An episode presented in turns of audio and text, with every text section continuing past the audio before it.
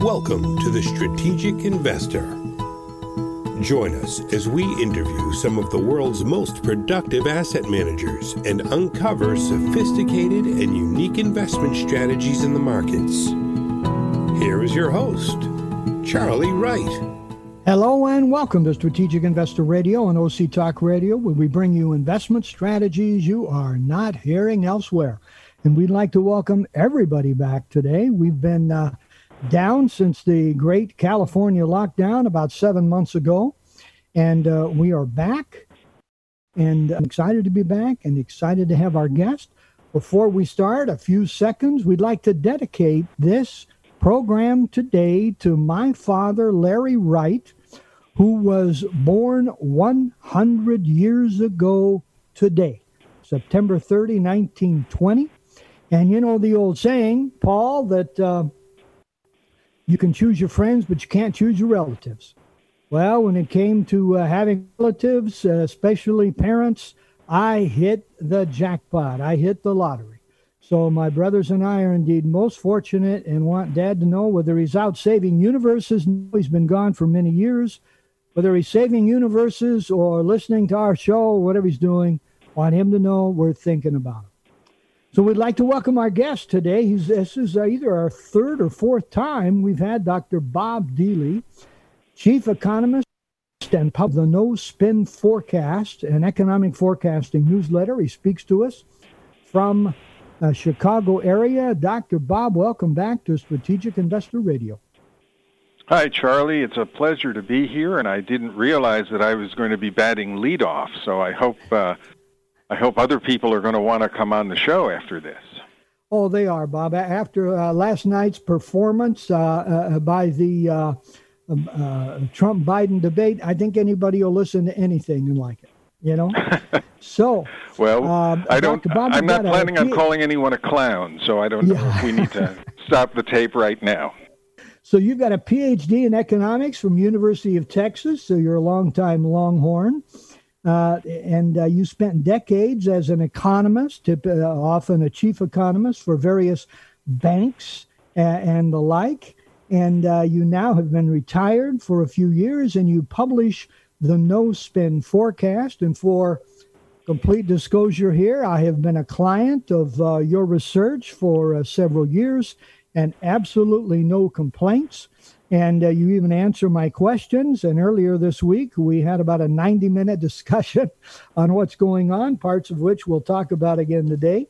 So uh, we really uh, look forward to this. And again, this is our first podcast we have had since the COVID 19 um, lockdown here. So let's start, Bob, with this question What do you see and understand in the economy that you wish more people saw and understood? We are having a recession, and in that regard, it's comparable to other events. But the differences between what has, is happening now and what has happened previously are enormous. And understanding what those differences are and how they are going to play out is key to trying to understand uh, what has happened and what will happen. The principal difference between this recession and others is that this one started in the service sector. Having gone on a lockdown because of the pandemic, we affected parts of the economy that we usually never even glanced at during a regular recession. Uh, in a regular recession, it would be goods producing, manufacturing, construction, and those types of activity that would are usually the on the front end of the downturn. This time it was doctors' offices, restaurants, and other types of services which normally are not affected in the in the early parts of a recession if they're affected at all. And so as a consequence what we have going on now are two separate events. The first is the direct effect of the pandemic as it relates to again doctors offices restaurants and, and pretty much every other form of economic activity from which we have begun a very significant rebound. The employment reports for the last several months have all showed strong gains. The one that's coming out on Friday will probably show another strong gain. And all of this is related to unlocking the economy after the lockdown. But what is also going on are elements of an economic slowdown that had been uh, developing over the course of 2019 and the effects of the pandemic on activity going forward. This morning, I read an article about a restaurant in New York that is hanging on by a thread but doesn't expect to survive if further uh, restrictions on how they can open remain in place. If that restaurant closes, the food supply chain is going to be down a customer. A landlord is going to be down some rent, and it's very likely that a mortgage is going to go on the watch list at some bank. And so over the next several months, what we are going to be looking at are what I call the second and third order effects of the pandemic as they relate to the prospects for recovery. So I've kind of a long answer, but it's kind of a difficult question. Okay, I, I appreciate that, and we'll, we'll, be probing that a little more. The, let me um, ask a more specific question here on on uh, that subject. I am looking right now at uh, an article that I cut out from uh, Saturday's Barron's magazine. And uh, the, the, the title is What's Next? More Gains for Stocks or Otherwise? Okay. And it shows six basically strategists from the major banks in the country Goldman Sachs, Morgan Stanley, uh, BlackRock, Nuveen, Bank of America, and then one consulting economist here, Ed Yardeni. So they asked them, what do you think the GDP, the gross domestic product, is going to be for the rest of 2020? And again, this is from this last weekend. And what do you think the GDP is going to be for 2021? Now, for 2020, the uh, average they, they, were within a very small range. They they're they're estimating uh, a decline for 2020 of uh, just over 5%, negative 5%. For 2021, they are estimating an increase or growth of just over over 4%. So we've got for next year growth of over 4%, but for this year a decline of just over 5%. How would you agree or well your comments on that? Well, first to explain the forecast, what you are describing is what I would characterize as a V-shaped recovery. We will the, the number that they have net for the year is approximately equal to what we were down in the first quarter. So what they're saying is that we had this huge drop in the second, we will have a huge increase in the third, and then we will pretty much do something positive in the fourth, and it'll net out to minus 5%. The 4% for next year would be pretty much the standard progression off of where you would think the economy would be in the fourth quarter of this year, having rebounded from the pandemic. Uh, all of those forecasts are what I would expect to see from equity strategists uh, who are by nature bullish and who have a mandate from their management to be bullish. This is not a. Oh, Bob, you, you, you, you're so cynical. I'm not being cynical. I'm telling you my own experience. When I was at the Northern Trust, we were forbidden, as a matter of policy, from forecasting a recession. And you will never find in the Northern Trust publications the forecast of a recession. You will find us talking about the economy slowing down, about certain things being at risk, but we never in our official documents called a recession. And the reason for that was that if we called a recession and it happened, there would be one set of lawsuits. And if we called a recession and it didn't happen, there would be a different set of lawsuits. So we never called a recession. So if you are telling me that you read it in Barron's from people who are equity strategists, uh, most of whom are unlikely to have generated the forecast themselves. I used to give our equity strategist at the Northern a, a set of forecasts that he used uh, when talking to clients. Uh, I wouldn't be surprised that you told me, you know, what you saw. So this gets back to the question: if you're going to look at a forecast, who made it and why? Uh, most of the forecasts that you see published are in are lead-ins to whatever strategic uh, conversation the particular person wants to have. And again, there is no sin in this. This is uh, normal, and it's something that you should expect. I don't sell equity recommendations. The only thing I sell is a newsletter uh, that tries to identify business cycle turning points. My market or my range of clients goes across the entire economy from people who make trucks to people who service trucks to people who grow and sell food to banks to money managers uh, to individual investors. For each of them, the arrival of a business cycle peak uh, can mean something very different. It can be a, a reason for them to become more aggressive with their investments, less aggressive, and it depends on, on what they own and why.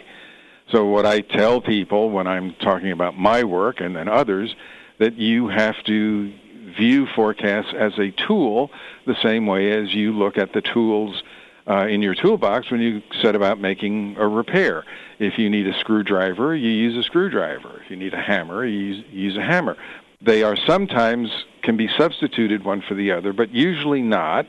And so your best choice is to get the right tool for the job that you're uh, out to do.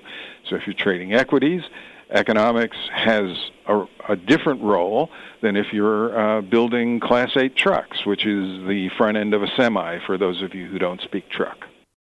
Well, Bob, let, us pursue this uh, a little bit more. There are two areas that uh, uh you, you're welcome to talk to us about. One is that uh, one of your charts in your current newsletter, and by the way, over 30 charts here in the newsletter, and the few that I really understand, I love. And one of those charts shows three types of unemployment temporary unemployment, normal unemployment, and, and I think permanent unemployment. And it shows a tremendous amount of temporary unemployment. But the big question is, as you mentioned earlier, where are those temporary unemployed people going to go? Are they going to go to permanent unemployment or are they going to go back to temporary employment or, or whatever? Start with that. Do you have a feel for that? Are there indications in the economy that say, you know, what, what is more likely to happen to those temporarily unemployed people than otherwise? Well, I can give you four specific examples without naming names, but one person, all four people became temporarily unemployed in March and April when the pandemic was beginning. One of those persons went from being temporarily unemployed to being employed for three months and then went to permanent unemployment because the project she was working on, she was brought back to complete, and when it was done, they said they wouldn't need her services for some time, but they weren't going to lose her phone number. Second person went from temporary unemployment to permanent unemployment in one move. The company that he was working for uh, decided that they were not going to be able to reopen uh, in the immediate future. They again told him the same thing. If we reopen, we will be in touch, but as of right now, we are, you went from temporary to permanent. The other two have gone from, one went from temporary unemployment back to permanent employment because the firm that she is working for had gone back to essentially some form of remote working and she's back full time. The other person went from permanent, from temporary unemployment to part time, and he is going back as conditions will allow. So the answer, and I think these are representative of what has been going on in the economy as a whole. Uh, some people have gone back to their full time job. They may not be doing it in the same office they were in in in March. I'm, I'm talking to you, Charlie because you're back right. at work and you are just told me that you're doing it remotely. Okay. Mm-hmm. And oh, by the way, a small correction: I am not retired. My full-time job is working on my website and newsletter. Uh, okay, but I digress. It's my that's okay. part of uh, the way that these things work. But going back to uh, the question of what is happening to the temporarily unemployed, some of them are going back to work full time. Some of them are going back to work part time. Some of them are not going back to work. On Friday, we will get another very important piece of information as the BLS updates all of those series. The question will be when and if the temporary employment the temporary unemployment component goes back to the levels that it had previously as as a share of total unemployment. Uh, this is getting a little technical and hard to do without a chart, but to tell folks there there is always the reason why the unemployment rate is not zero is because there are always people entering and leaving the workforce who have different employment status. And temporary unemployment is something that is always there. We never used to pay much attention to it because it was one of those components of unemployment that, yeah, it was sort of like the number of people who quit. Every month, if you look at the employment report, it will tell you that certain people are unemployed because they have quit their job. We usually don't pay a lot of attention to this. We really didn't pay much attention to the temporarily unemployed because there's always this amount of friction uh, in the economy. But then in April and May, especially in April, that number soared to levels that we had never seen before. It is receding for the reasons that we've just been talking about. So, Bob, uh, briefly, are there indications of what? Well, I understand what, what you've just said, and that really we don't know right now because of COVID and and lockdowns and the like whether these temporarily unemployed people are going to go back to work or not and, and what their status will be. But are there under the radar signs, uh, one way or the, or, or the other, that, that would be important for us to know about, such as you know, transportation, either via rail or trucking, that it's down, that it's up, it's encouraging, it's discouraging, or, or uh, you know, any other things, and, and, just briefly tell us under the radar. Rest of us don't see those things. Are there important things that that that, that are are talking to us? The rest of us don't know about. Well, the, the easier way to answer that question is to bring up the concept of the supply chain that we all take for granted when you talk about under the radar. It's virtually invisible, but yet it's there all the time for everything we do when you go to the supermarket, the reason why there are things to buy, or in some cases not things to buy, is how those goods move physically uh, through the, what we call the supply chain. The short explanation right now is that the supply chain is uh, not in good shape.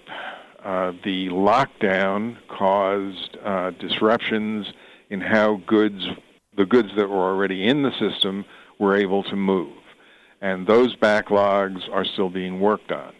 You further then had disruptions as to what was produced or not produced.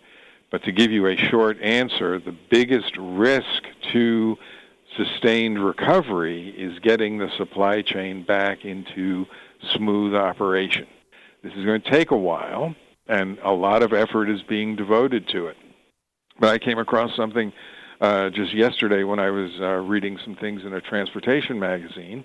One of the problems is a shortage of truck drivers.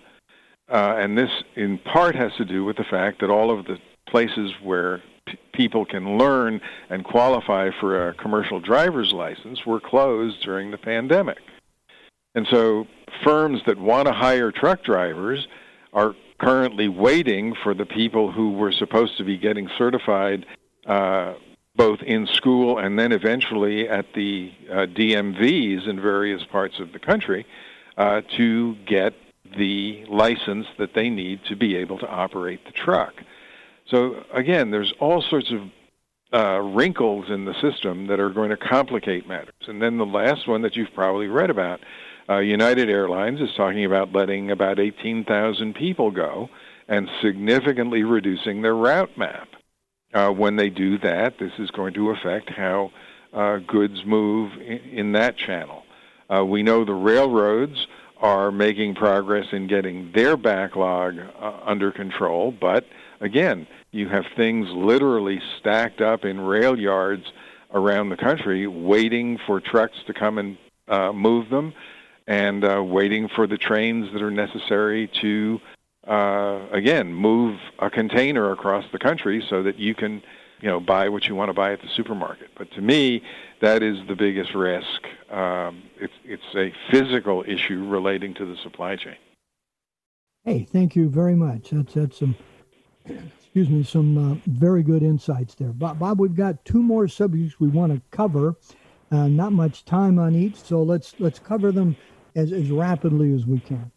Okay. So again, uh, less than five weeks away from a major election. Election results.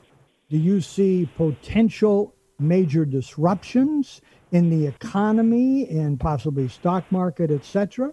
Or do you see things being fairly smooth? We're not talking about a contested election here. We're just talking about the results of the election. What do you see in terms of impact on the economy? The answer is in two parts, and I will try to be brief on both the pure politics of it as to what happens and who says what, I have absolutely no idea. I work from the uh, assumption that, that, that you just mentioned that we are going to have something that might be noisy, but ultimately will be settled along the, the terms that we're used to seeing. The other aspect, which is, I think, the question that you're driving at, is if, regardless of the outcome, what might be the actual legislative effect or or implementation. And and for that, I usually tell folks that it takes quite a bit longer than they think because of the legislative process. The new administration, even if it's a continuation of the Trump administration, is going to go through a reorganization that's going to occupy them into the early part of next year.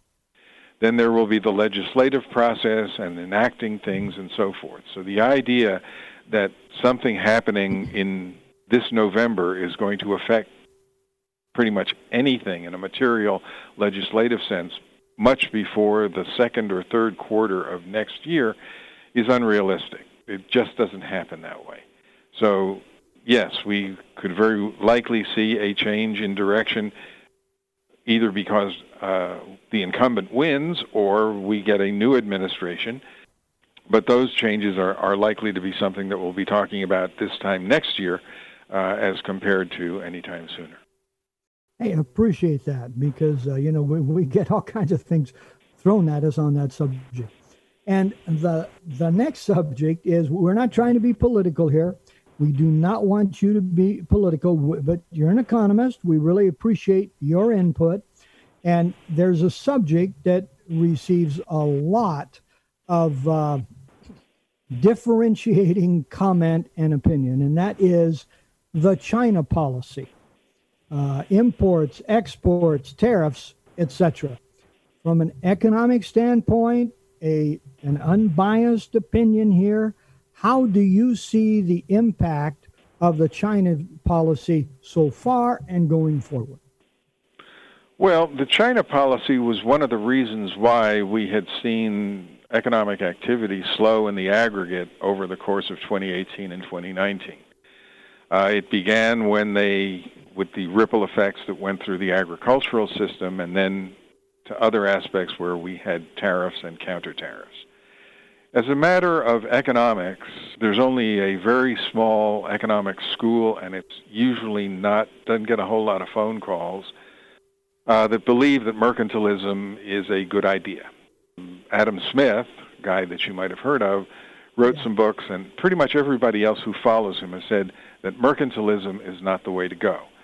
So a Bob, uh, policy, I don't care whether it's against China or anybody else, that is based on antiquated ideas is not good, and it didn't do us any good. It is one of the problems that still remains. Eventually, it's, because it has a political dimension, it will be addressed again neither side is happy with the outcome. And we will all be better off when we decide that, yes, we have issues that we need to resolve in terms of bilateral trade, but tariffs is absolutely the wrong way to do it. Well, we appreciate your honesty here and uh, your forthrightness, and I'm sure uh, we have listeners who will not like that answer, and we have other listeners who will be forwarding this podcast to people they know because they like the answer.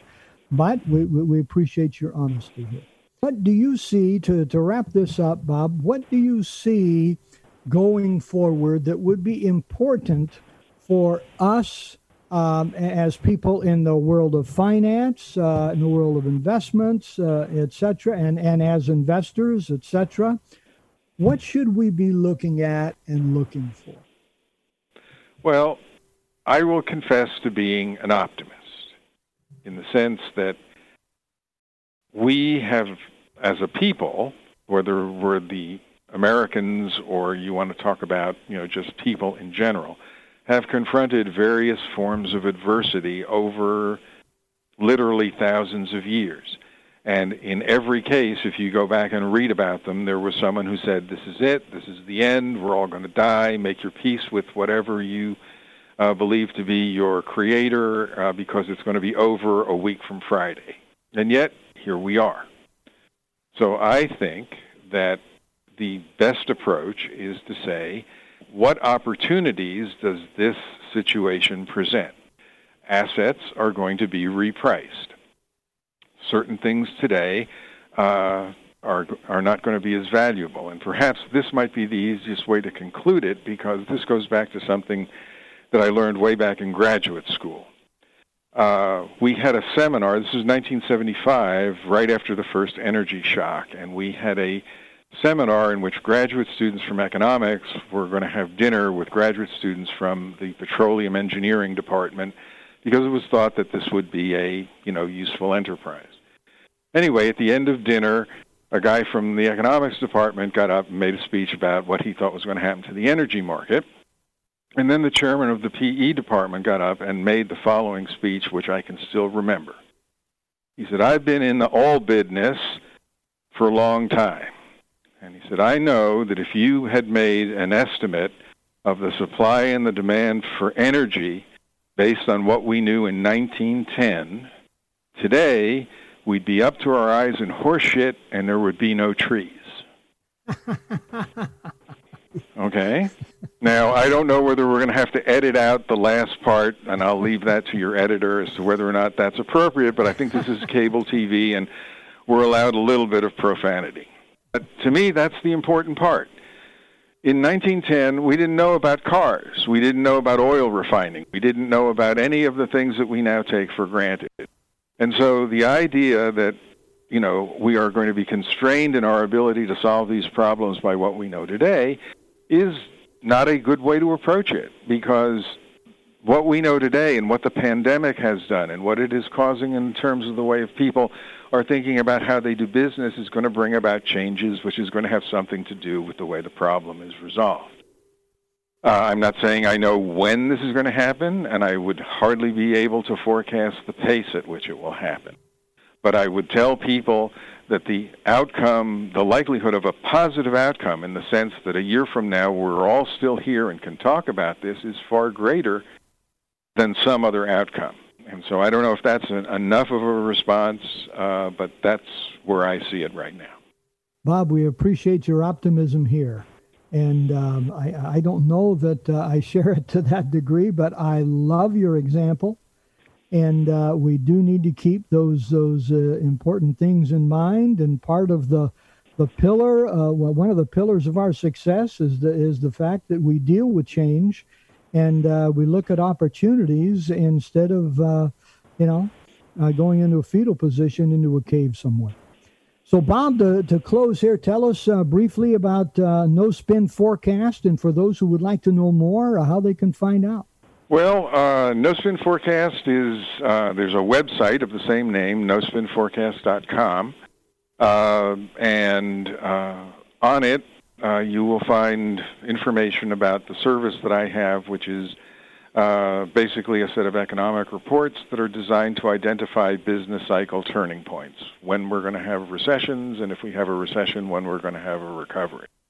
The system that I used has successfully forecast all of the cycle peaks since 1967. Uh, and the method that I use is completely revealed in the reports. There's no black box. There's no gigantic econometric model. There's some economic uh, elements that I've used that have so far given us uh, very good and consistent results. Uh, I think it is very reasonably priced.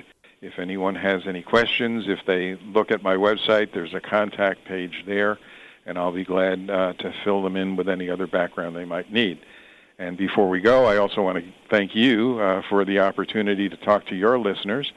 Um, I always look forward to our conversations, and uh, I especially value you uh, as a client. So, with that, I'll let you uh, wrap it up. Thank you very, very much for the time.